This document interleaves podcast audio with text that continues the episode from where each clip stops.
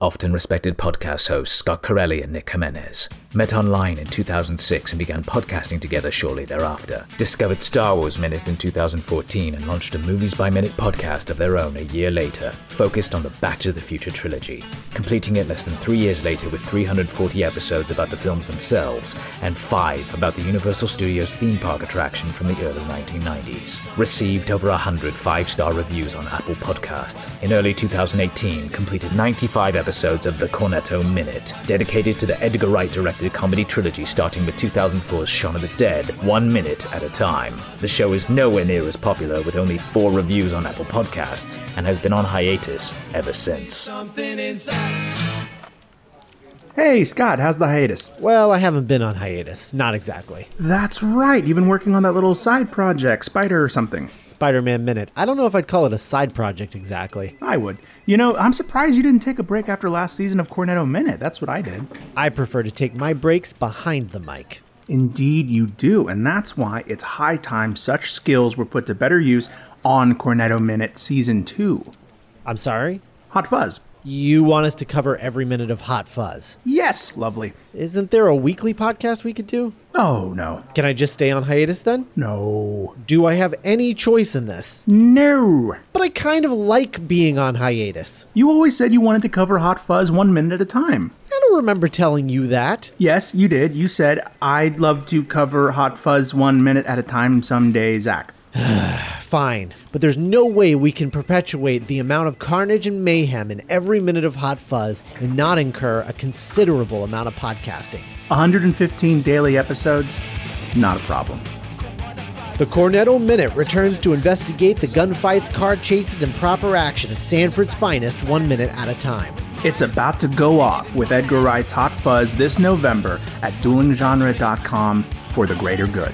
For the greater good.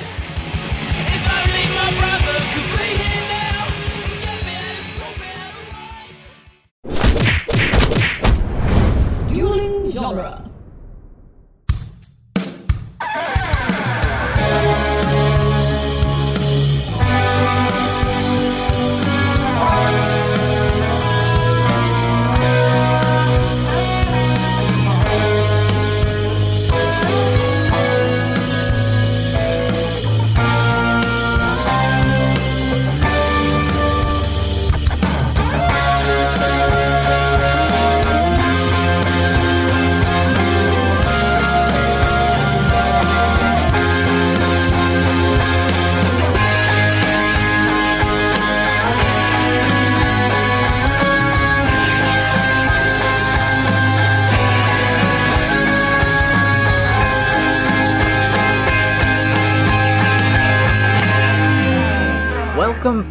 To Spider Man Minute, the daily podcast where we look at a list of moving names as we analyze and celebrate Spider Man 2, one Chabon reading minute at a time. I'm Zach Luna.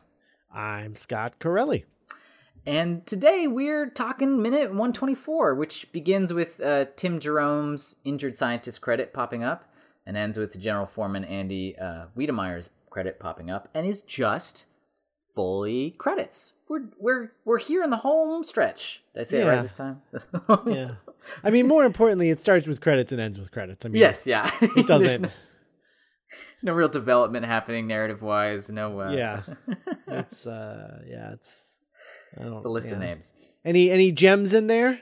A couple things, yeah. So I, well, I, I, I got a kick out of like just checking because it's the last like um, the first thing we see is the credit, uh, Tim Jerome's injured scientist credit at the bottom of the screen, and I was like, is that the only acting credit I haven't talked about? And I went back and I looked and I checked and I, I ran through the full list of acting credits to make sure I hadn't missed any, but I had missed Tim Jerome, and I was like, where's Tim Jerome? And I went and did some digging. So I have determined that Tim Jerome's injured scientist. It is a blink and you'll miss it part in minute forty.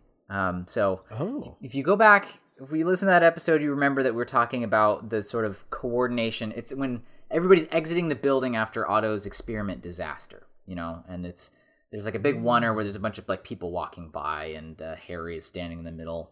Looking Yeah, minute angry. 40 could have been worse. Could have been.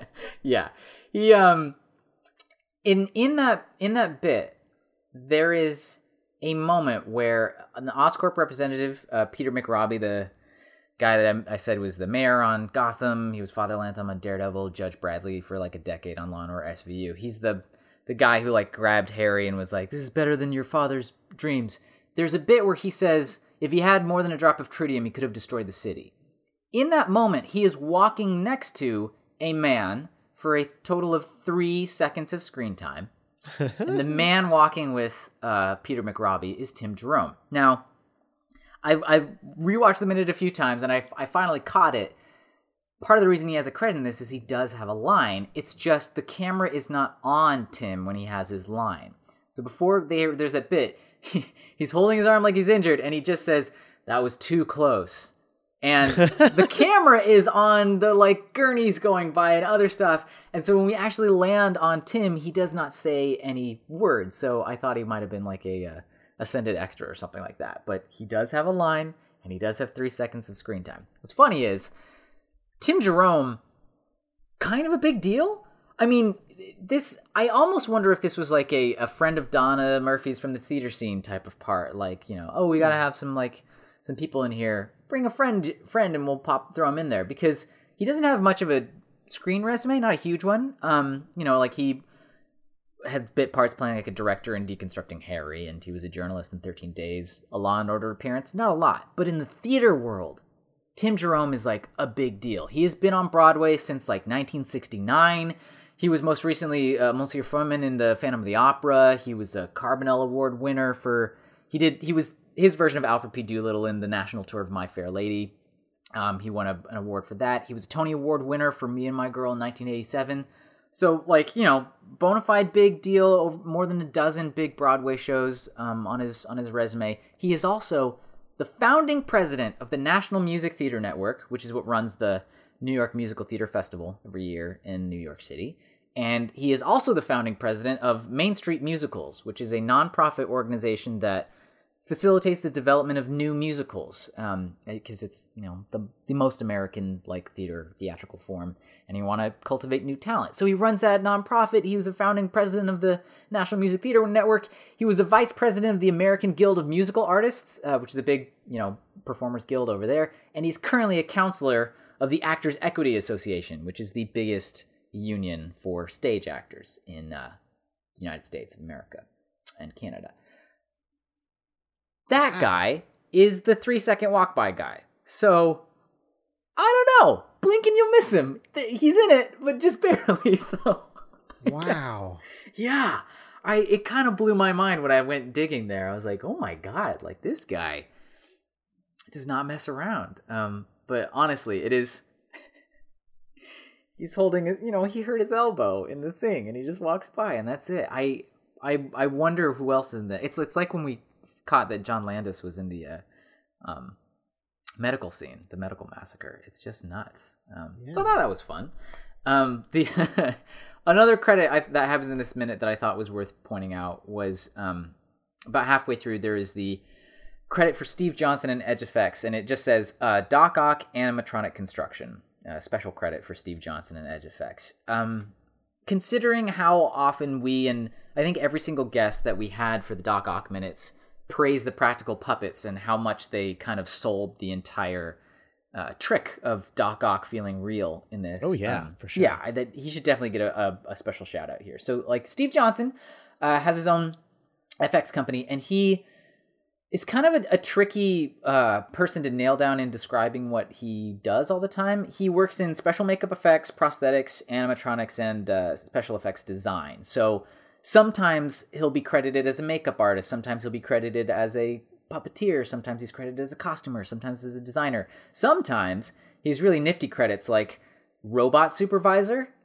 which is his his credit on a bicentennial man, which by that they mean he was the one who supervised the making of all the robotic effects on it. It really boils mm. down to that Steve Johnson is one of those dudes who makes things, physical things that help to sell some sort of special gag in camera or reality. So sometimes it's makeup, sometimes it's props, sometimes it's special effects and whatnot. But he's one of those people that I kind of idealize the idea of you build a, a thing and it, it becomes part of cinema history and then it exists you know we, you capture it on screen for a few seconds and it performs and then it's magic um the thing that not that i always want to be fully in the camp of like oh i like practical effects better than cgi because obviously cgi is an incredibly useful tool it's just how you use the tool and some of sometimes it's used in um, astonishing ways um, but i do get a real kick out of whenever i see the sort of magic of old school special effects stuff it feels like a i don't know like a magic trick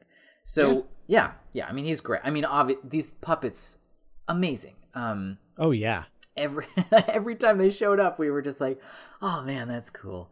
And um, yeah, he's been in the game for a while. He got his uh, early start working in a lower level special effects and makeup assistant gig. So he was like a an assistant in for special effects on The Fog and The Predator, and um, a makeup assistant on American Werewolf in London, where he worked under Rick Baker when they were creating those crazy elaborate um, special effects makeups for the werewolf transformations and for the the sort of zombie thing that his friend Jack looks like. He also um he sculpted the librarian ghost for Ghostbusters. So like he wasn't head of the department, he didn't uh, you know own anything or whatever. He wasn't the guy that like in created the um the types of effects work they used for it, but he was like literally just hired as an artist who had sculpting experience to make the sculpt the face and armature of the librarian ghost for Ghostbusters. So he's like That's cool. I thought that was pretty cool. Yeah. Um, so some of his bigger credits once he like worked up to like a designer and creator were um, Nightmare on Elm Street 4 was his first big one because he did Freddy's death sequence and then it moved on to movies like Species, uh, Blade 2, he did the super vampires for that, um, Cat in the Hat and um, the Where the Wild Things Are. He did the uh, on-set versions of the big creature costumes even though they were a lot of them were CGI. So, yeah, hundreds of credits on all types of projects and because he's just one of those creative people that does so many different types of things, it's kind of hard to lock him down, but because he led the charge in these puppets, they they thought it was better to give him a full special credit um, early, or quite early in the uh, in the credits roll. So, hats off to you, uh, Steve Johnson. You kind of kind of kicked butt, I think. Yeah. Oh, for sure. Which was great. Um, and then the other the other one I thought point uh, was worth pointing out. Um, because like last season we talked about like well here's some credits where you might not know what that actually entails on the day and um this one might be worth pointing out which was the uh, the best boy grip alexander griffiths uh, That's the that's the that's always the joke credit that are, that right yeah when when you're with people who don't know anything about filmmaking, they're just like best boy. yeah what's a Uh. best boy and like it's basically like departments have weird names for the heads but it's just about like who is at what level of seniority in which department so like in the in the, like the AD department, like it go, it makes a lot of sense because the first assistant director, the AD, that's top of that department, and then you would call the next one the second AD. That makes sense. Second, second AD after that. But in the grip department, because that is underneath the jurisdiction of the director of photography, which is Bill Pope in this in this movie, um, the grips are the people who they don't put up the lights, they don't, uh, you know, run energy to the lights. That's the electricians but the grips are the ones who do everything that shapes the light like um, if they're if you have to put up flags to adjust where light is hitting if you are working on things that are diffusing light or um, if you see somebody carrying a c stand they're probably a grip. Um, and they also do all the stuff for um, uh, associated with a camera that's not shooting in the actual camera. So people anybody controlling a dolly or somebody laying down track or recreating you know the area where the camera is going to move and accommodating all that stuff that's under the jurisdiction of the grip grips. They move things um, they just have dumb sounding titles. So the like, the head of that department underneath the director of photography is called the key grip. That makes sense i guess. And then underneath him is the best boy grip. Uh it is a it's a goofy title and there's no like nice uh like oh that totally makes sense reason for it. It is just that back in the day when they were giving out these you know special leader titles in the grip department it was mostly guys working and they literally just said hey who's your best young man put him in Oh, charge man. the best boy Best will be, boy. will be in charge underneath the key grip It And- also reminds me a little bit of like um like uh like a like a ship crew. Yes, Um, yeah, like the uh, what's the what's the captain's assistant called? Um, Oh, like um, Smee. Um, yeah, um, bosun is it? Yeah, Bo- Oh. boxswain or whatever. Uh, The bosuns and there's uh, c- coxswains and like. oh, just- that's not what I was thinking of. Oh, I, I- no, no, no. I'm literally thinking about like Smee, like Captain Hook's oh sure. thing is like Smee, and like he's called he's he's called something. And uh, yeah, yeah. I, It's I just forget. It's the it's the what's the phrase I'm thinking of? The I thing- don't know. I know what you mean. I'm, I'm trying- The the the it's it's uh like the the like assistant first to the mate, captain. first mate, first mate. First mate, yes, There we that's go. what it reminds me of. That first got mate. there best the boy, first mate. Yeah, because you have Yeah. these like antiquated terms that like don't they don't mean what they eventually they originally meant, but they carry over to this new tradition. So it's basically just your. I mean, your key grip is the person like in charge in charge of um that that department who is you know uh, uh, reports to the uh, the director of photography.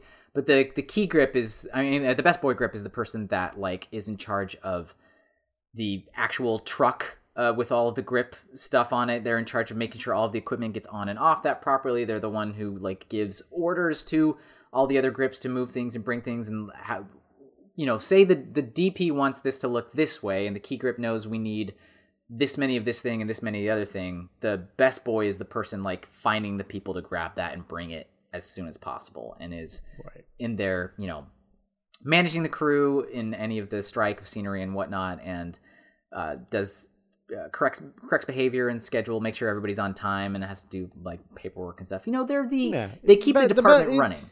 Yeah, it's the it's the uh uh it's the uh crew equivalent of the assistant director job. There you um, go. Yes, uh, yes. essentially because that's what the assistant a lot of people including people that i've worked with on a set think that the assistant director's job is to um, uh, help Like- the director uh, with directing yeah, um, but it's like not. They run the set. creatively uh, but really an assistant director is much closer to uh, producer kind of role yeah, um, where they're Yeah. organizing and scheduling and keeping everyone on time.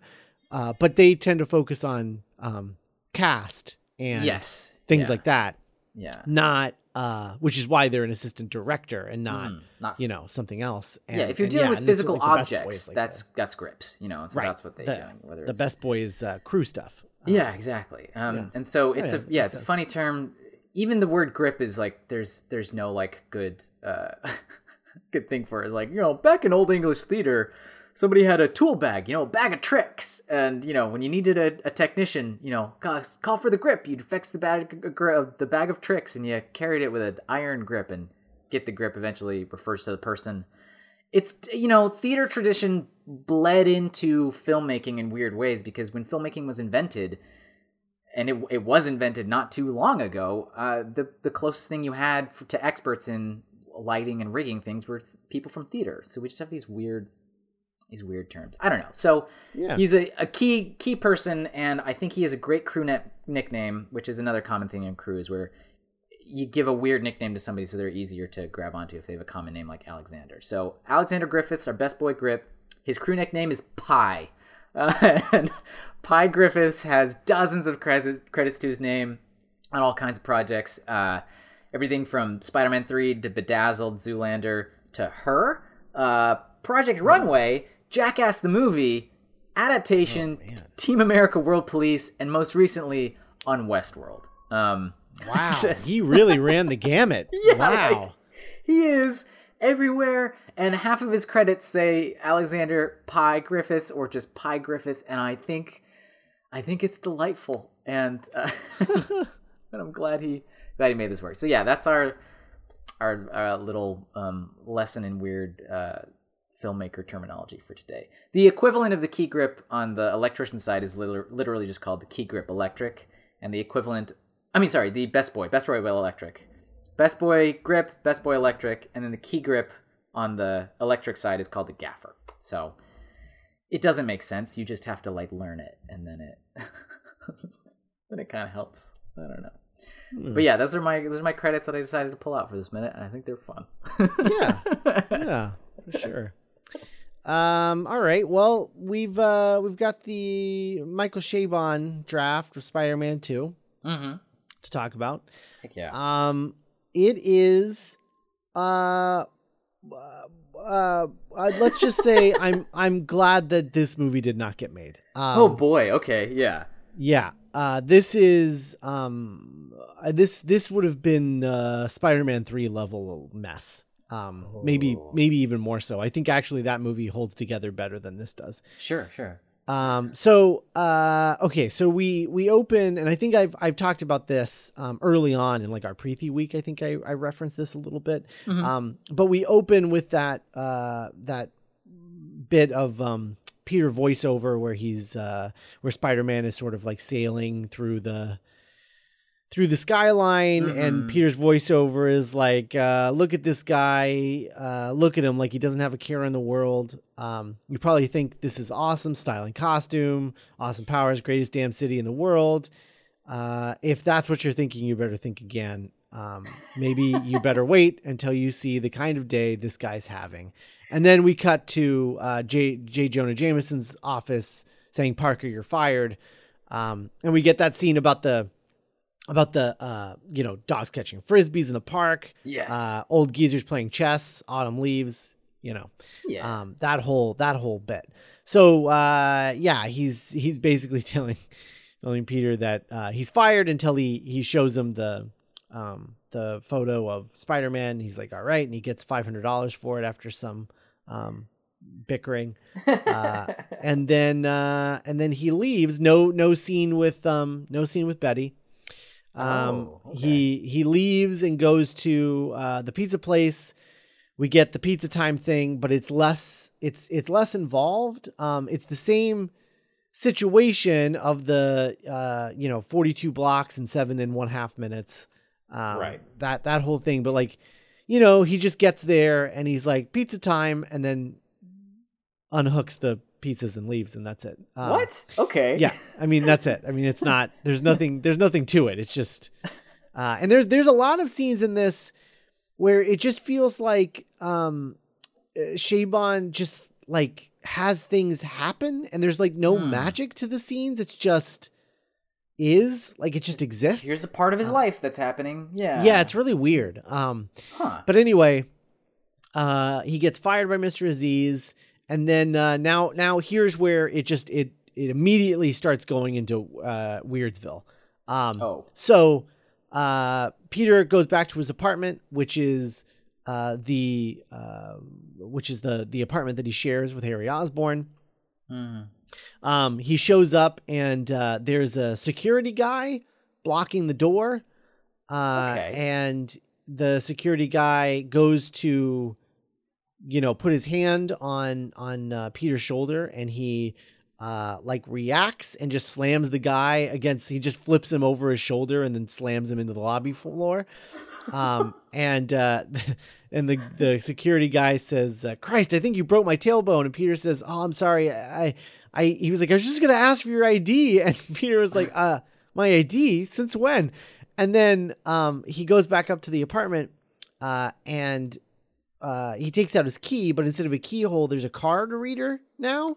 Um, And he's like, "What is this?" And then the door flies open, and Harry goes, "What the hell did you do to my security guard?" And Peter says, "He surprised me. I grabbed him, and he he must have lost his footing. Uh, I think they just waxed the lobby." Uh, did what? What's what's with the what's with the muscle man, Harry? Did somebody threaten you? And Harry says, "You're kidding, right, Pete? I'm lucky Spider-Man hasn't killed me already. He knows I'll spend every last dime I have to take him down." And so we get this sort of paranoid Harry, which I'll be honest, I kind of like that he's Huh. like paranoid. Like he killed my father. Like he could kill me next. You know, like yeah, that- he doesn't know who his motivations were. Yeah. right Yeah. exactly exactly um so i kind of uh i kind of like that a little bit um Mm, Yeah. so yeah he basically uh you know he he he comes inside and um like before like peter goes to walk inside and uh these titanium bars bars slide across the door. Steel shutters come down. Laser trip beams show up and then uh little things. So like he goes like right before that happens Harry's like, Harry, I'm worried about you. You've really gotten kind of, and then like all these things pop up, and then uh, the like a, a beam comes down from the ceiling and performs a retinal scan on Peter, and he flinches and just goes paranoid, um, and then it and then it confirms that he's Peter Parker, uh, and Harry's like, I guess you are who you seem to be. Um, which I was like, all right, that's a little on the nose.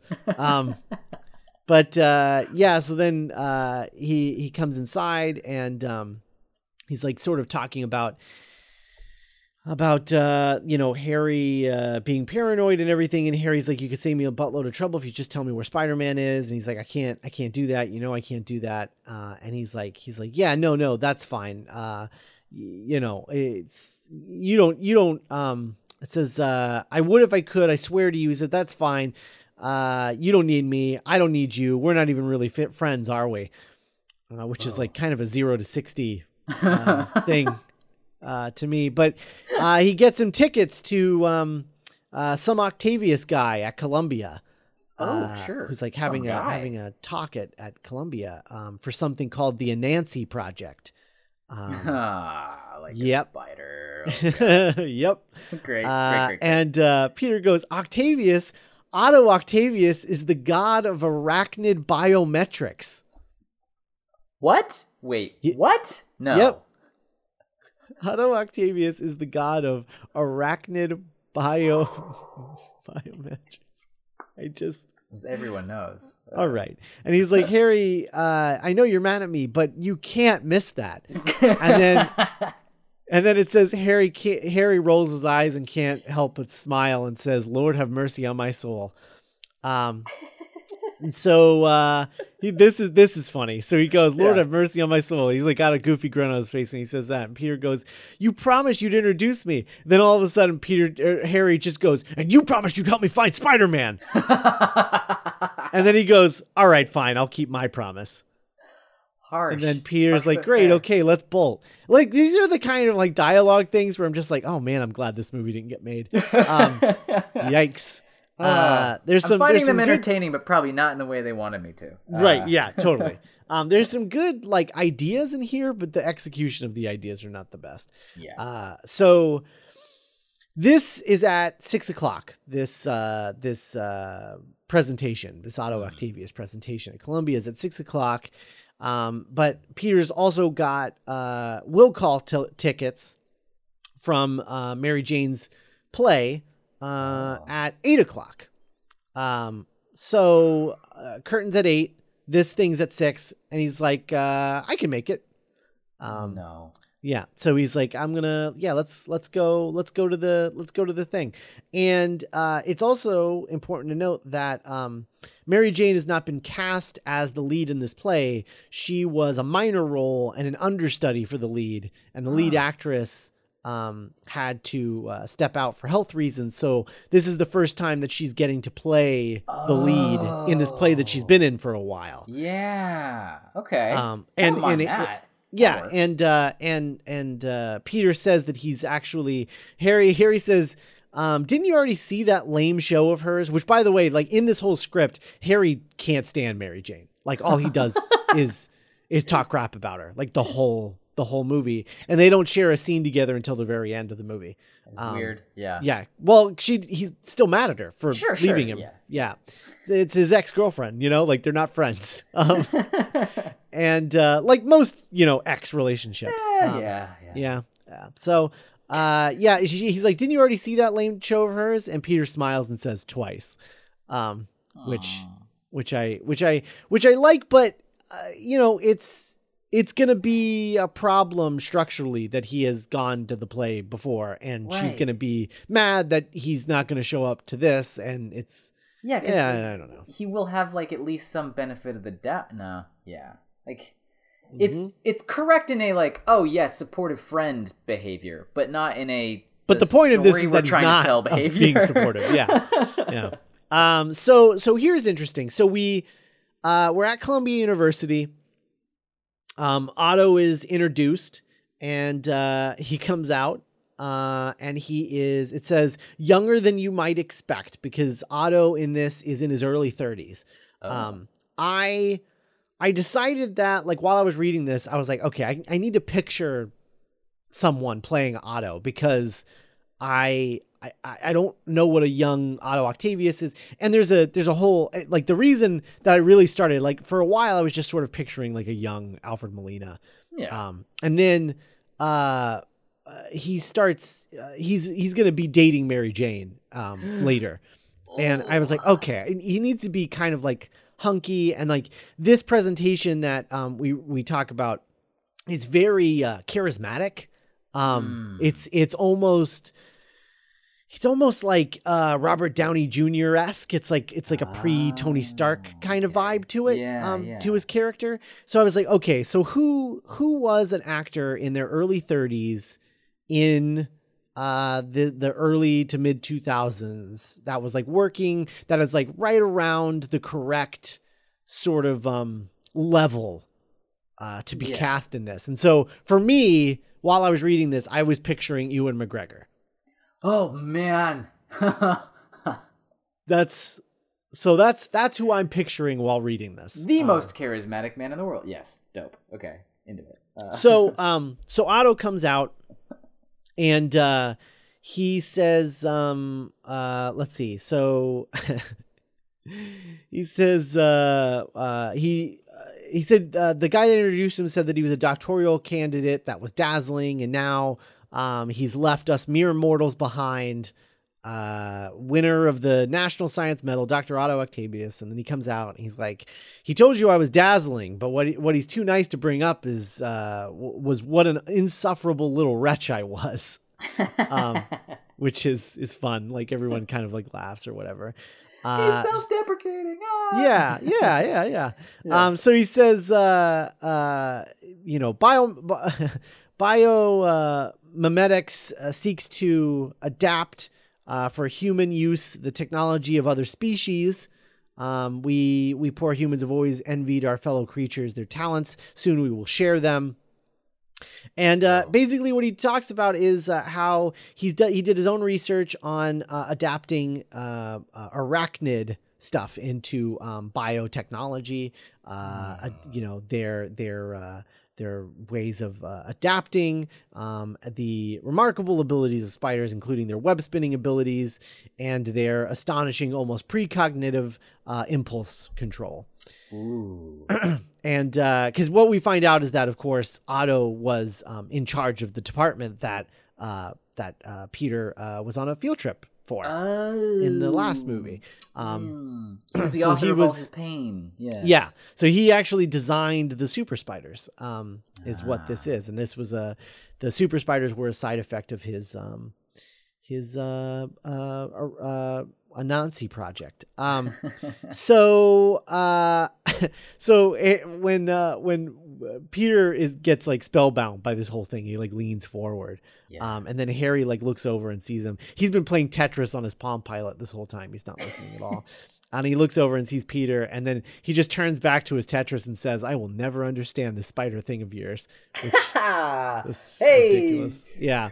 Pay So- yeah, I know, right? So, um, so Peter doesn't take any notice, and uh, Otto is going on. He's like, "Yeah, we we have been uh, manipulating the spider RNA, and we've been having a lot of success with it. Um, but our goal to uh, provide uh, stable motion uh, through the use of uh, eight robotic legs um, hasn't been working out. It's just it, it- we couldn't figure out um, a way to to make it work properly because it's too many limbs. We can't yeah. we can't figure out how to control that many limbs um, without like help somehow or something. And so he's like, but I, I, I took a recent vi- visit to the Bronx Zoo to sort of clear my head, and I got an insight. I saw went into the aquarium section and saw an octopus, and uh, I remembered that octopi have a powerful processor in each leg um, that is networked to the central unit in their brain. Huh. Um, and then he was like, he was like, so uh, while we haven't quite mastered the control of eight legs, uh, we have been able to implement a similar system using four. And he pulls a blanket, a sheet off of um, the what are called uh, pseudopods in this version of the script. Yeah. Um, but uh, I'm just going to call them arms. Also, they referred to them very specifically as legs throughout this whole thing rather than arms. Come on. Yeah, which is, you know, accurate. Sure. Sure, Um, right, but yeah, uh, but, I Doctor mean- Octopus's arms. Come yeah, they're definitely arms. Come on. Yeah. Uh, so the the uh, his his uh, his colleagues have taken to calling this. Uh, he calls it a self articulating network, um, but everyone else calls it Otto's octopus. Um, Ah. Which is so silly because it's only four arms, so it's Right, not an octopus. That's Based it on an octopus. Yeah. Anyway, I do like right? at least Oc- that- uh, do octopus octopus have? Yeah, they're called octopus because they have eight legs, right? Octo, Yeah, right? Yeah, Octo. That's okay. where it so comes from. Yeah. yeah, I don't know. That should be like Otto Squid is what it should be called. I am Um, getting a kick out of the fact that they did make this part of the text originally. This whole like research thing about the minds and the legs. in Yeah. octopuses. Like that's fun. Yeah, it is. Um, so he uh he loads this into his back, um, and it and it does go in, but it actually can come out. Um, Ah. it it he has uh sort of like uh uh you know matrix inputs uh in his spine that it um, it it goes into uh Gross. much weird. like when you're plugging into the matrix um Yes. yeah so it it actually it does he has plugs in his back and they they plug into his back uh and in this version it should be immensely painful uh but every time it does it it actually uh sets out, sets loose a um an endorphin rush. Uh, Oh. yeah it injects him with endorphins so that it actually feels great. Oh. um, every time uh, it puts it in. And uh, actually he's um he's like addicted to the feeling of it. Uh so he's a little bit of a little bit of a drug addict to the endorphins that he gets from this Okay. yeah, Ah. um so anyway so he uh he gets the endorphin rush and it actually um it it uh the endorphins for some reason the in the script it says that it changes his eyes so like the uh the uh uh what is that the is it the what's the what's the color part of your eye the called uh, iris. Yeah. oh that that is the iris okay Yeah. Yeah. oh yeah pupil and then iris right The pupil's the, The- whole. The iris is the color. Yeah. right the iris the irises of his eyes uh turn into um they grow eight legs and like Ew. What? and like spin around like in his eye like what? yeah so they're like they got like they're, they're kind of like a like i'm picturing like like a um like a like a like the sith eyes in revenge of the sith you know but like they have like little like like Tendril thing. yeah like tendrils like coming off of the iris you know not like not like in three dimensions No, just no, no. I like get it. Just like Yeah. the over the surface of the of the Right. globe of your eye or whatever. Right. Yeah. Right, Yeah. yeah. Gross. Though. yeah super weird um i don't know what would cause that and they never explain it it's just wouldn't this be neat um so yeah uh the way that he he kind of shows off um by he shows off by um uh uh he has a table with um with a piano there's a piano next to it and uh a violin uh so like one of his arms takes up the violin another one the bow and then uh Ah. the other pair go over to the piano and they play a song while um while uh like they actually play a sonata together while with his two meat hands as it describes um take out a cigar and light, lights it and he just puffs it like contently while his arms are Ah.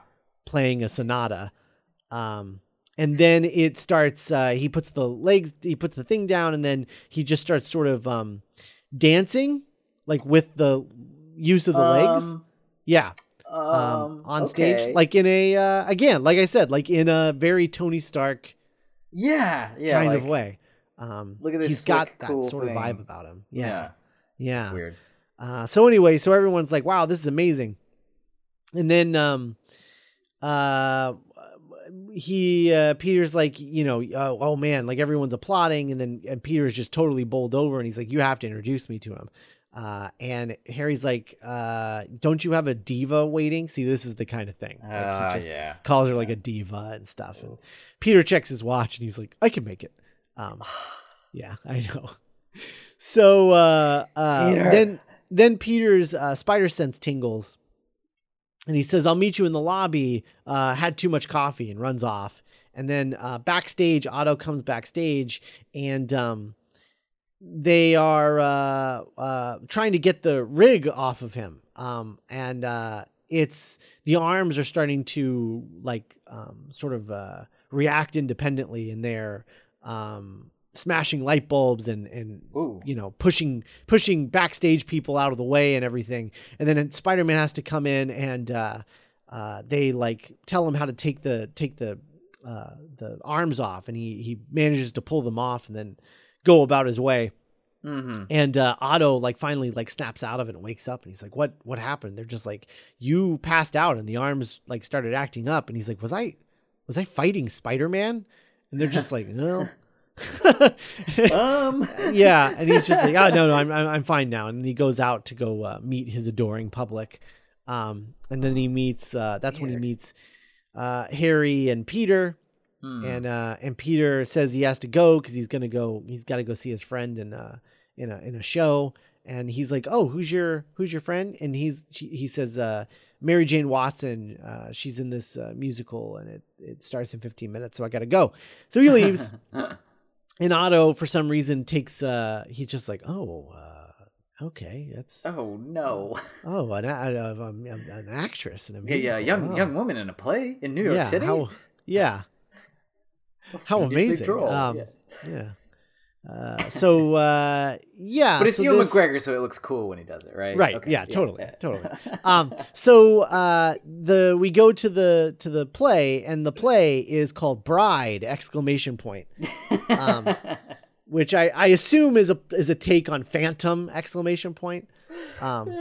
Yeah, and it's a uh, it's a musical of uh, the Bride of Frankenstein. Oh, okay. and uh, Wow. and she is playing uh, the bride, um, nice. Elizabeth uh, Elizabeth, right? Elizabeth Frankenstein. Yeah, sure. Um. Anyway, yes, Elizabeth Frankenstein. So. Mhm. Um. So yeah, there she has like a she has like a the, the actor who plays the lead. Um, uh, Victor Frankenstein is named Renard, Hmm. and uh, you know he she's uh he's like obviously like kind of grossly flirting with her and stuff, and she's Oh, no. Not really she's not playing up like she's interested at all. Um and just sort of rolling with it. And uh she asked the stage manager she was like hey did anyone pick up the ticket i left in the box office? And they're like no not yet. And she's like "Ah, okay. Um, Oh. and so uh uh peter tears into the lobby and we get the usher scene basically Mhm. exactly as is. Um except that uh the usher ends it with uh you can just go in at intermission. And peter says when's that? And he says uh, about 42 minutes from now. So then he's waiting in the lobby for the intermission and then that's when there's a siren with the you know in the distance. Ah, okay. and uh and he's basically saying to himself like it's not your problem. It's the police's problem. You don't have to go. Uh, but then he goes anyway and he stops the problem. And then at the same time while he's out uh, fighting um, there's actually two scenes of him fighting because first he Oh. stops the the burglars and then uh, as we in between the two scenes of him fighting baddies um, he we see part of the play and uh, uh, we go into the audience and these two old women watching um, watch Mary Jane and uh, as she starts singing the two old women cringe and one of them goes she's terrible oh no. yeah um so that's fun uh Oh, so Mary Jane's big arc in this is that she's not good at at the acting thing Got Um, it. Yes. Oh. Uh oh. which is interesting because it's something they would reuse in Spider-Man 3. Yeah. Like. yeah Hmm. Um, okay. Yeah, Okay. Interesting. Yeah. So anyway, uh so the the uh first thing that happens is um you know, he's lowering the uh the the guys uh down head first, the guys that he captured and the policemen Mhm. are basically they they take the people into custody and then one of them says one of the cops says uh there's no way I I cannot arrest you for that. You understand, right? And Spider-Man says duly noted and then swings away. we and then uh, as he's swinging away, a uh, flash of a sniper rifle uh, like basically like shines past and then rings out. And um, a bullet he narrowly misses a bullet uh, and then falls out of the sky and as he lands uh, he lands right next to a mother pushing twins in a stroller and almost lands on the twins and just like narrowly avoids them. And then she calls him a maniac and an idiot and he stumbles to his feet as uh, two big bruiser guys rush him with uh, with a pair of heavy duty handcuffs and they get on him and Peter takes them out. Uh, and but then there's like another there's like another guy and he's like hey look it's the 10 million dollar man. We got five six guys together. We could take him. That's like what 2 million a piece come on. And then another a kid who's like 12 or 13 is like you're in for it now and then go goes after him. And and uh spider-man uh like takes out the guys and then sees a new uh, a bugle headline that says um it's the photo that peter sold him earlier today. Mm-hmm. And it says uh, Spider-Man assaults nun, uh, wanted, ten million dollar reward. Oh my god. And and this is my favorite line I think in the entire the entire Chabon draft. Spider-Man reads the reads it and goes ten million dollars. I should arrest myself, which I love. That I love that. Yeah. That Um, was worth it. and then he he uh he looks over at the at the skyline and then he just says give it your best shot new york um so the idea is that uh new york doesn't hate him but they all want 10 million dollars so right. Right. uh they're all no no one's on spider-man's side because it's not worth 10 million dollars but I mean, um, money. You know. money. yeah right Yeah. um, so uh yeah, so he Peter comes tearing back into the lobby and Peter says, "Tell me I didn't miss intermission." And the usher just crosses his arms. Ugh. Yeah, so Peter missed the intermission. Uh but uh yeah, and then Peter's waiting backstage and he sees MJ as she's as she's leaving. And uh he's just like uh you know, I I tried to get here but I was late and he's like you missed everything, all of it. Why didn't you come in at intermission? He's like, "Well, there was an accident in the street.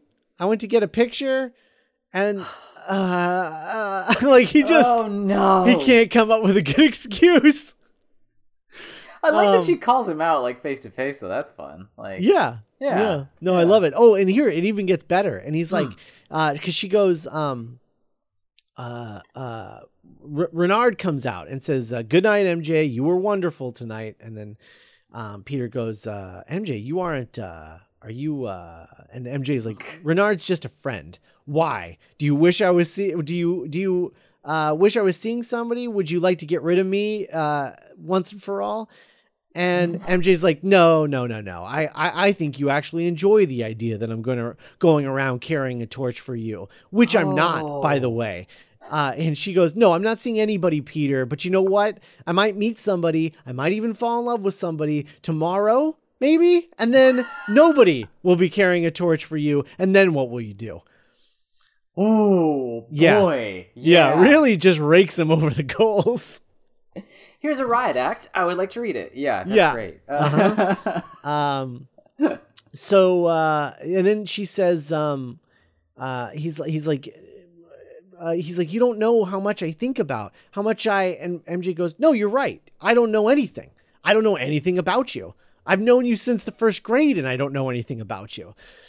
Uh, and Mm, then uh, he gets a page because on his beeper. Oh yes. Yeah. Perfect. he's got a beeper and he's like, "Oh, that's Aunt May. She hardly ever pages me. I better." And then just awkwardly walks away and MJ just watches. It says MJ watches him go without without uncrossing her arms. Typical. Which is which is fun. And now we get this weird thing where she he calls MJ from a, or calls Aunt May from a payphone and she's crying? And um she, he's like what's the matter? And she's like what's the matter? I'm going out of my mind. That's what's the matter. I can't take it anymore. And he's like all right all right i'm coming i'm coming. So he goes over to her house. And then she goes he goes uh, she's like what, what what's going on? And she's like there's a fly. It's like a fly? She's like i don't know a fly a bee it's buzzing around all over the house it's driving me nuts Uh, and and he's like, uh, all right. And she's like, Ben always took care of the bugs, and he's like, okay. Oh. Um, and so uh, he he goes and he he finds the the the fly and and takes care of business, and then says uh, mission accomplished.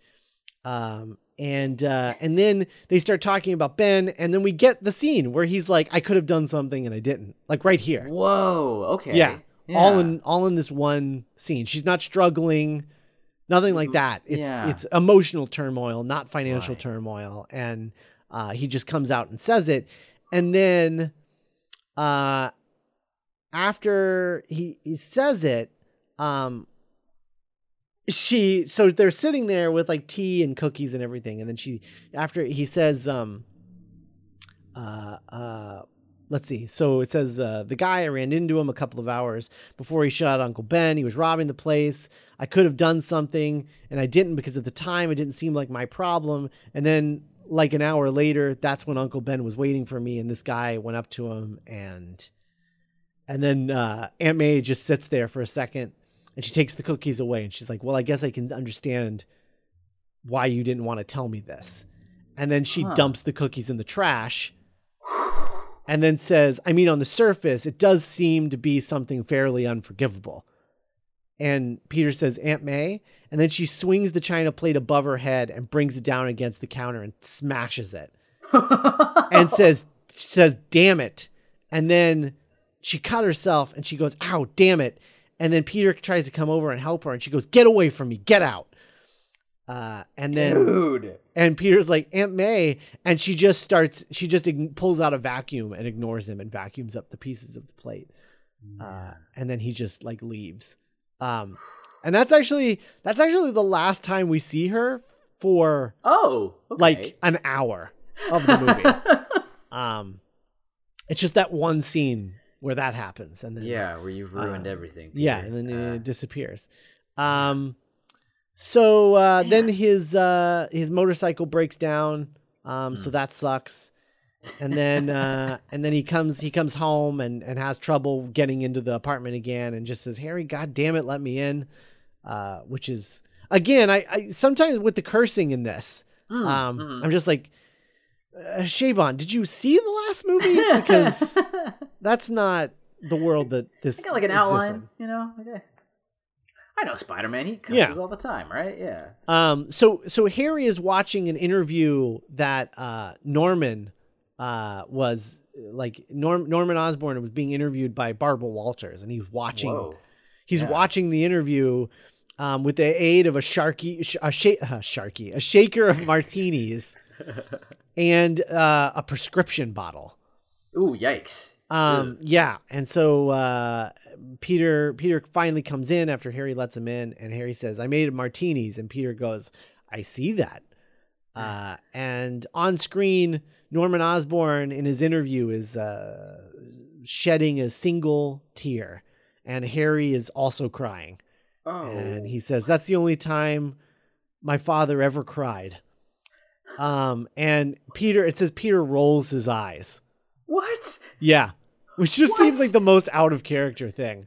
Yeah. Um, but he he takes a deep breath and sits next to Harry, uh, and Harry says, "Have a drink. You could use one." He's like, "I probably could, but no thanks." And he points to the bottle of pills and says, "What are those?"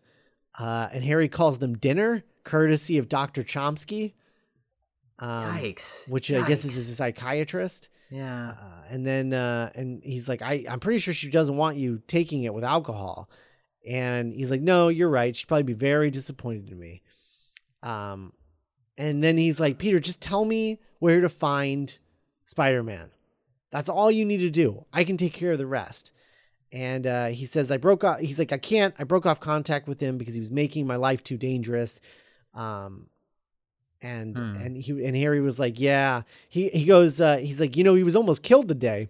And Harry goes, I know. Uh, and then he says, who do you think put up that bounty? And he's like, kind of looking a little, Dude. yeah, um, Yeah. because of course, you know, Harry's the one. Yeah. Um, and then uh, and then uh, yeah, and then Harry's like, I'm sorry, did I say bounty? I meant reward. Um, and uh, uh, he's like, Harry, what you're talking about is murder. And he's like, Yeah, maybe people get murdered, Pete. My father, your uncle, it happens. Whoa! Yeah, Whoa! yeah. People Um, get and then- murdered, Pete. It happens. Um, and then uh, Peter's just like, okay. And he gets up. He's like, I think it would be best for me if I moved out. And Harry's like, what? He's like, why? Because of Spider Man? And he's like, no, I just, I can't work for the Bugle anymore. Mr. Aziz fired me. I'm not going to be able to pay uh, my share of the rent. And Harry's like, you'll find another job. I'll carry you until then. No problem. And Peter says, I couldn't do that to you. And then Huh. for some reason, this is how Harry's mind works. No, that's right. You wouldn't want to be a sniveling little do nothing freeloader like me. Wh- what? What? Yeah. Yeah. Yeah, that's how he. Doesn't doesn't track at all, Harry. I- Yep. Yep. Yep. Uh, Yep. Yep. Yep. Um, he's like, "Where are you going? Home to Aunt May?" And he's like, "No, I don't think I'm welcome there anymore. Uh, I'll I'll find a place." And then Huh. he tries to go into his bedroom, and he can't because there's a bunch of codes and stuff. And he's like, "Can you let me? Can you let me in my bedroom?" Love- That's fun. And then uh and then Otto, we go to Otto's loft. He lives in a he lives in a loft and he's in a Mhm. bathtub and he's watching TV um while enjoying a cigar. As Uh, one does. As one does. Uh and video coverage of his lecture and then of uh Spider-Man uh and the reward against Spider-Man. And then a a bit on uh Bride explanation point comes up. And uh, when he sees it start, he he gets out of the tub and goes over to his uh, his DVD-R. That's what it says. Oh and, wow. And he hits the record button, uh, which is apparently something that he does because um, he likes recording like Spider-Man stuff, and so he's been keeping an eye on Spider-Man because he thinks it's related to his project Oh, somehow. And uh, as he's recording the Spider-Man thing, the the bride thing comes up, and uh, it's an interview uh, with Mary Jane uh, about how um, she's taking over the role of the understudy. Uh, you know, you know, for the as the understudy of the lead. Um, Hmm. and uh, MJ's getting interviewed, and she says, she says, "Well, this is a great opportunity for me, but mostly I just wish for a very speedy recovery for for Deidre." Which switch those around, switch those around. like start with the wishing for a speedy recovery. Like, come on, um, my God, uh, get a publicist. Jesus. Um, well, she just got the lead role. Maybe she can't afford a publicist yet. Um, yeah, that's true. yeah. Um, but yeah, so he uh, he gets infatuated with her from this uh, interview. Of course. Yeah, he's uh he's he starts to be a big fan. Um, and then uh, there's a uh, Korean grocery store, and uh, Thug comes in, and he is uh, holding the place up, and Spider-Man pops in and stops him, and then uh, grabs the bag and opens the cash, and he's like, "You," sh-, and he and he and he like shot somebody. Uh, Oh, when he when he came in, and he he like looks in the bag, he's like, "You shot someone for nineteen dollars," and then the person that he shot gets up has gotten up and hits Spider-Man over the head because it was actually a ploy Ugh. to entrap Spider-Man and try to get the $10 million reward. Oh Um, no. yeah, and then you know Spider-Man takes them out and whatever, and it's just like, ugh, this is exhausting. Um, and then even an old lady is just like, uh, get him ten million dollars, like whatever, like outside the grocery store. Um, so, and this that's at a bingo hall. yes. Perfect. yeah, that that happens. Somebody else is robbing a bingo hall, and it's the same thing again. Oh my god. Um, so then uh, uh, Spider Man has had enough and he goes to the Daily Bugle and uh, asks Spider Man and uh, pops in on, on JJJ and he, he webs him up and takes him up to the roof. Um, and uh, he's just like, You got to stop with this. Like, this is crazy. like, you're, you know, you're telling people to kill me. And uh, Jonah's like, uh, The Bugle didn't tell anybody to kill you, Uh, just said uh, reward for your capture. And he's like, Look, pal, I'm not fine with anything about you. You are a danger to the city. You may not believe in old fashioned ideas like due process and the rules of the law, but I do. You come in here with your tight pants and your sticky fingers, and you and you, and you tell us you're a hero, but you know what I see? A vigilante, a muscle man, a gangster in spandex. What gives you the right? Because you're the strongest? That's not the country I'm from. Oh wow. Um, Fair And, points, uh, Jonah. Yeah, and so then, uh, and so then, uh, uh, his security people like come up to the roof, and then Spider-Man web slings away. Um, and uh, uh, Peter comes home and says, uh, "I found a place," and he he's gonna move into uh, a room in uh, in a guy's house named uh, Mr. Ditkovich. Hey. Um, so it's just a room in his house. okay. Yeah, that, that makes this, more sense. Which is which is fine, and no Ursula, just Ditkovich. Yeah, I just Um, meant in terms of how quickly he found a place. I was about to say, like, you did not find an apartment in an afternoon, you jerk. Right. Uh, yeah, it's true. um so uh so yeah, so then reviews start coming out for for um Mary Jane's role in the play and uh everyone thinks she's terrible. Um oh. yeah. Uh bad reviews uh all basically all across the board. Um which isn't great. Except Yeah. that uh, when we go and watch her this this second time, um, Otto is in the audience and he is very smitten, um, and uh, sends her black roses Mm. backstage, and then meets her out front and is like, uh, "Were the flowers too much?" And MJ's like, "Oh, you were the." He's like, "I I hope it wasn't out of line." Um, it's like I it it was, wasn't it? Uh, excuse me, I'm sorry. And then he turns to walk away, and then MJ's like, "No, I mean," and he's like, "I won't bother you again." She's like, "Wait." And he turns around and she's like, I love the flowers. I've been sort of hoping somebody might send me flowers. And uh, Otto says, Peter Parker. And he's like, Yeah. She's like, Hey, uh, how did you? Like, ah, he's a friend. Well, a friend of a friend. Um, honestly, I don't know him very well, but he's the one that told me about you, about your being in the show, which I loved. It was beautiful. You were brilliant. Uh, I mean that. And she's like, Thank you. Unfortunately, the, the drama critic of the Daily Bugle doesn't agree with you. And Otto says, That man is a well known idiot. And MJ goes, Really? And he goes, Legendary. And then she's like, "Well, thanks for these." And he's like, "Yeah." And he starts to turn to leave, and then she he stops and turns back and says, "Do you believe in the value of boldness, Miss Watson?" And MJ says, "At all times." And Otto goes, uh, "Have dinner with me right now."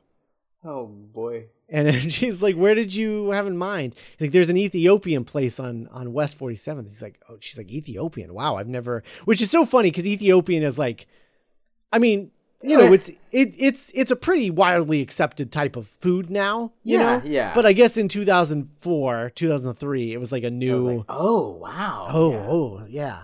Yeah. Um, Oh, lentils? so, uh, you mean lentil? Oh wow. Yeah, right. Yeah, and and Otto Otto shrugs and then wiggles his his fingers and says, "I like to eat with my hands." Go good. Yeah.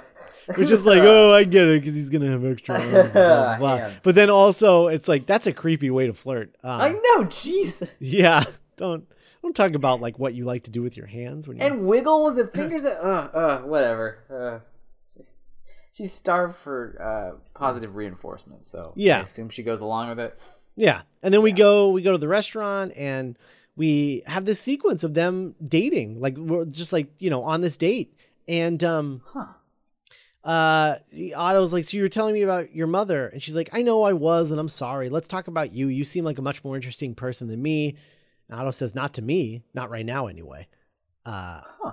And then later he's like, uh, and did you have a dog? And she was like, Yeah, little Tasha. She no, I'm not telling you about my childhood pets. That's enough. It's your turn. Tell me about you. It sounds fascinating. Uh, and he's like, I could describe it to you, but you'd never believe it. She's like, Try me. And he goes, uh, I'll tell you what. Come uptown right now and I'll show you the lab. I'll show you the rig. Uh, Oh. and uh, MJ's like, oh, I couldn't. And he's like, uh, boldness in all things. So then they go to the lab and he shows it to her. Um, and she's like, it's beautiful, uh, but it's like a little freaky.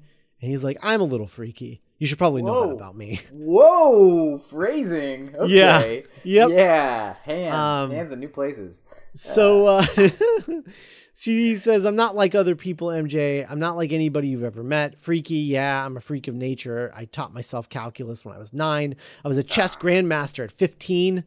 I don't say it as a boast. It was, a it was hell on earth. I had to fight every day of my life. And MJ says, I knew a kid like that. Um, Oh. Otto says, but there was always that one pretty girl who also managed somehow to be nice. I'll bet that was you, huh? And MJ just kind of smiles and looks away.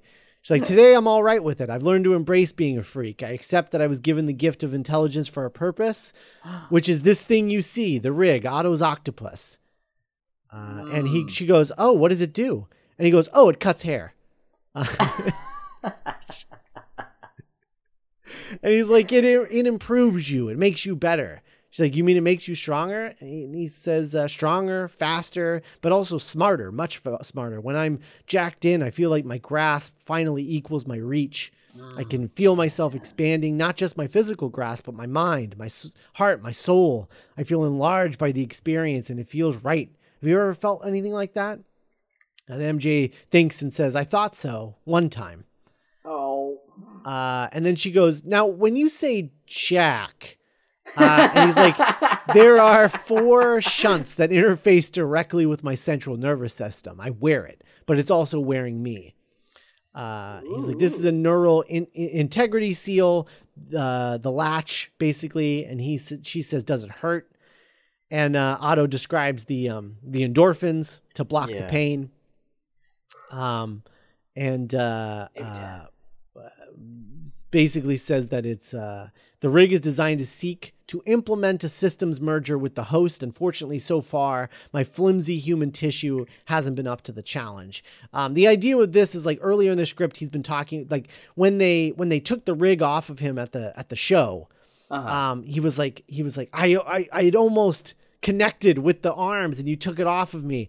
Like there's a there's a thing where he's like wanting to connect on a on a base level with the arms Yeah. and every time he gets close they take it off because weird stuff starts happening Sure. um like the eyes thing um yeah. Yeah. yeah and uh and and here he's talking about how uh uh if he you know he's basically saying like he's referencing that like if i leave it on too long like weird stuff like i pass out and weird stuff happens is is the idea here so that's what he's talking about with the flimsy human tissue um and he wants to like stick it through but every time he tries like something horrible happens so he hasn't done it um, yeah. Might be a yeah. sign. Uh, Right. Yeah. Right. Uh, and then she's like, "So you have like holes in your back, like permanent ones?" And uh, he's like, "Yeah, you want to see him? And she's like, "Not really, but yes." um, so he uh, shows her, and she's like, "Whoa, okay, thank you, very nice. Put those away." Um, and uh, and then he's like, "It's late," and she's like, "It is." And so then they they leave. Um, uh, and uh, he takes her home and and uh, peter is at her apartment waiting for her and then when he sees them coming he uh, hides um, oh. Oh. and uh, she uh, gives him a, a peck on the ki- uh, a, a peck on the cheek and uh, says goodnight and then he goes about his way and she goes inside her apartment and uh, peter is uh, sad and he is um, it says uh, it says uh, Otto walks away, a skip in his a skip in his step, a cyber goth Gene Kelly.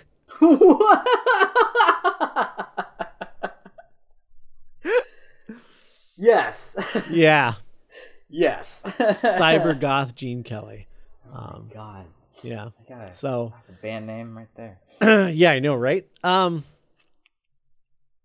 So uh, so yeah, so then um, we get this bit where uh, Peter actually goes to Otto's lab and talks to Oh. him about about stuff, and uh, Ah. he says uh, he's talking about uh, the spider project and um, one of the things uh, they were like um, uh, let's see here he goes uh, one of the things we tried to do with the spider the spider virus thing because that's like kind of like what he's talking to him about um, he's Yeah. like uh, we could replace the nucleonic RNA with whatever we wanted to code for. Um, and uh, this arbovirus that we created did the rest. That's which is basically how he got his powers. That's why he felt sick. Um, the virus was rewriting his DNA. Gotcha. Um, in the that was in the the, the super spiders yeah. and um, he uh, was uh, basically saying like, yeah, we wanted to see. He's like, so you you put tho- that that virus in the super spider, and he's like, yeah, we wanted to see if we could uh, pass the virus along with just a spider bite. Um, and he was like, he's like, oh, and then he's like, yeah, he's like, let me, can I ask you something? He's like, what? He's like, do you you know Spider Man, right? He's like, yeah. He's like, do you know how he got his powers? Was it from a spider bite? Uh, and he's like, I I actually don't know. I've never really talked to him about that. Um, uh, and uh, but I am I am here on behalf of him. It's like what he's playing on. He's like, well, why didn't he just come here himself? And he's like, oh, he's horribly disfigured. Um, that's why he wears the mask. Uh, and he's he, and Otto goes. Uh, Otto goes, uh, uh, oh, unfortunate. Uh, but, you know, there's no way to control the process, I suppose. So he just kind of rolls with it. Oh, yeah, Um, makes sense. yeah. and uh and he he sees this um this uh little this little piece of uh circuitry and like a piece of silicone and peter goes uh uh well he says well, okay so this is how we lead to this. I'm sorry. So i missed this Right, bit. He goes um he's like yeah I, I suppose there's no there's there, you know there's no way to control that process. He's like um he probably could have used one of these and points at this this thing. And he's like oh what is what is this? He's like it's basically an immune system in a chip. You seed it with a sample of the material you want to defend against and it pumps out antigens. Uh, we call it a parity chip um, he's and he says uh, he's he says uh, yeah so the rig that i use is so powerfully integrative that um, right now it overwhelms my own systems and i'm hoping to use this to boost my body's immunity so that i can bond with it uh, completely. And uh, he's like if you put this in uh, if you put the spiderized dna into this and implanted it into spider-man um, it would knock out the ones that are coding for his spider traits uh, he's like this is just a prototype but uh, that's the that's the theory that's what That's it's supposed to be doing yeah Ah, Okay. and he's like, "Oh, interesting." And then he uh, sneaks back in and steals it that night. Um, Peter. And then he goes to a veterinarian, a veterinary supply store, which I didn't even know was a thing. Sure. um, yeah. But he goes there and asks for uh, some uh, uh, soft tissue um, XX, which I don't know what that is. I I assume the XX is a is a like oh I'm going to replace that with whatever the real word is when we talk to an expert. Oh, okay. in the script. I don't I don't think it's an actual thing. I think it's like I don't know soft tissue something something. I think it's Yeah, the yeah. I think it's the screenwriting equivalent of that. That thing of a Um, thingamajig. Yeah. yeah, and a Y gauge syringe. And he and the clerk goes, "What are you trying to treat? A rhinoceros?" Uh, and Peter says, "A spider, real big spider." Um, oh boy. and he goes home to Ditkovich's house and uh, basically performs surgery on himself and Gross, uh, gross and weird. and yeah. puts the the chip in his in his body and then um, uh, and then over the course of uh you know a bit of time uh he slowly starts losing his spider powers uh because he's injected this uh chip into his into his body um Interesting. so it's uh it's starting to work um and then there's uh there's this there's this bit where um this woman is a, is is uh is uh, harassed by two men on a subway while Peter's riding the car and he doesn't do anything Ew. cuz he's just Yeah. He's just. he mm. just he still has some spider powers he's just choosing not to do anything um which is the big problem Huh. with the with the powers thing in this draft it it Yeah. is literally like he's just not doing it Mm. he's just choosing like i don't want to do this Like, no, I don't. Nah. Just, yeah nah. it's real Yeah. weird um and he uh he actually takes his costume to uh uh to a, a vacant lot um where he burns it in a uh Oh God. in a garbage can uh, oh. Yeah uh he burns in a garbage can and then a homeless guy sees it and digs it out um and then takes it to Oh. jonah and sells it to him for a hundred bucks um It's all burnt up. Yep. But it's like it's like burnt up a little bit, yeah. Um, But he pulls it out pretty quickly, so it doesn't it doesn't Oh, I see. doesn't quite Yeah. get it. Um, he like as soon as Peter sort of like walks away, he goes over and kicks over the the garbage can and then pulls out the costume. Um, Makes sense. Yeah. Oh, wow. Yeah, um It's and uh and then uh uh it's so funny because uh, Jonah Jameson is um uh uh like kind of like mad. He's like that loser quitting on me in the middle of the best damn story I've had in 30 years. if I hadn't already crushed him, I'd crush him again. Uh, and then he says, Wait a minute, what kind of idiot does he think I- I am? A burnt costume? How heavy handed can you get? Sure, he wants everybody to think he's quit, when in reality, he's just going underground, inventing a whole new identity for himself. And then he goes publicly and he's just like, We need to expose who Spider Man really is because he's currently a one man witness protection program, and we can't let that happen. Whoa. So he wants people to still like find him. Uh, gotcha. yeah. Okay. um, Oh, so boy. that's still uh that's still an issue. But he's uh Peter's like losing his powers. Um and Otto and, and MJ are are dating.